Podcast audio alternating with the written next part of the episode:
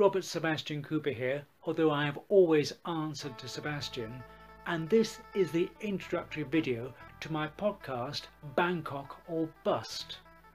So I'm going to spend a few minutes just introducing myself, talking about why I decided to go to Thailand, the preparations, the problems I've had, and then what I'm going to do when I get there.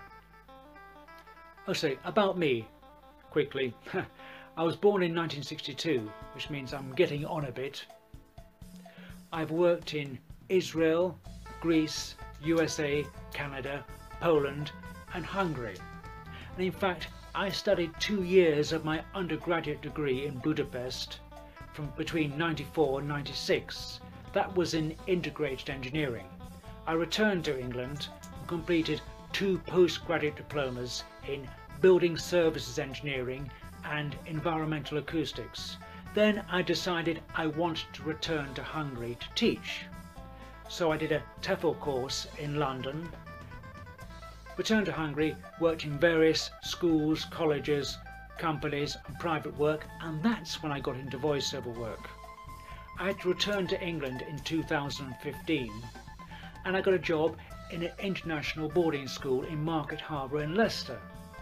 I was resident tutor and also I was teaching EFL for, for about two and a half years and running various activities.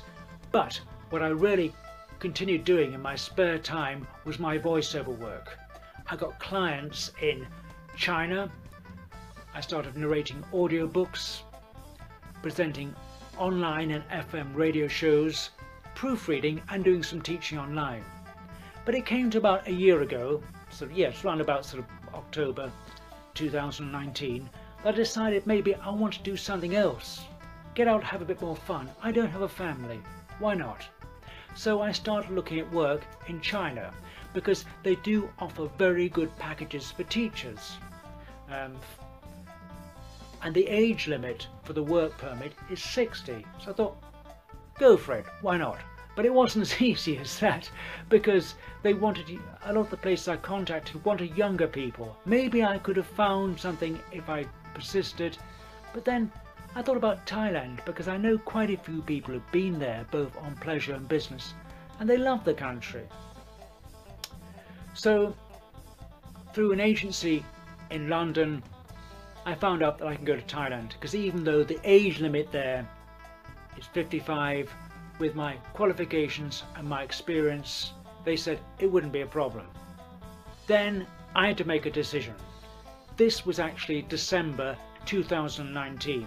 I was in the school and the, I was told by the agency in London that the next possibility I, the next date I could possibly go would be the end of April. But I didn't have to go then, I could, I could postpone it to months if I want, months and months if I wanted to. But I thought I have to make a decision because if I want to go in April, I have to hand my notice in in January. I decided to do that. Handed my notice in. Then, in the in the preparation, I thought it'd be easy to send off scanned copies of my degrees. It wasn't as simple as that. I had to get my undergraduate degree I had to send it to the uh, Foreign Commonwealth Office to have it legalised. then I had to get it signed and stamped by a notary and then certified by the Thai embassy.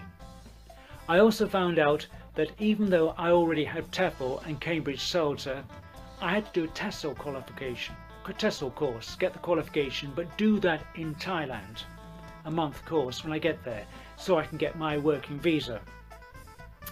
So I had to get a two month tourist visa for Thailand. Did that. Got my international child protection certificate. Fine. Got that. Got my ticket. Great. The next thing I had to do was to get my insurance. I was about in the process of getting that organised when COVID-19 kicked in and we had the shutdown, the, the, the lockdown in March. So then when we were told, okay, the next date we can go is June. Hmm. I'd already handed my notice in. I was finishing school at the beginning of April, so I just had my my Easter holiday, got my pay of course, but then I had to wait till June. So I took on a lot more books, audio books, continued my radio shows. In fact, I started another radio show, two weekly show with a community radio station in, in Budapest and did some online teaching as well here and there. That looked great. Then of course things will not get any better so we're told September.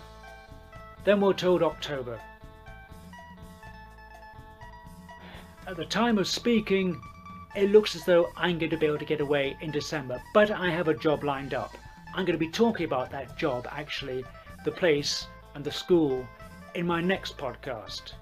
But what I want to say was, what I intend to do when I'm in, in Thailand is to present a weekly podcast covering the culture, the music, the events, the people, the places I visit, and to make it as sort of interesting and amusing as possible. On a weekly episode of Progress, the, my experience of working in a foreign country I've never been to before, the people, and just really enjoy it. It'll be both video and audio. This video actually was just done on my phone, but I also will be, I'm taking all my sound equipment with me, my portable sound rig as well, because I'm going to continue doing my shows, radio shows and voiceovers and audiobooks. But that's just a little bit about me the first few minutes. Yes, just just under seven yes, it's just under seven minutes, so I think I should stop now and I hope to see you in a, probably about two weeks. Bye.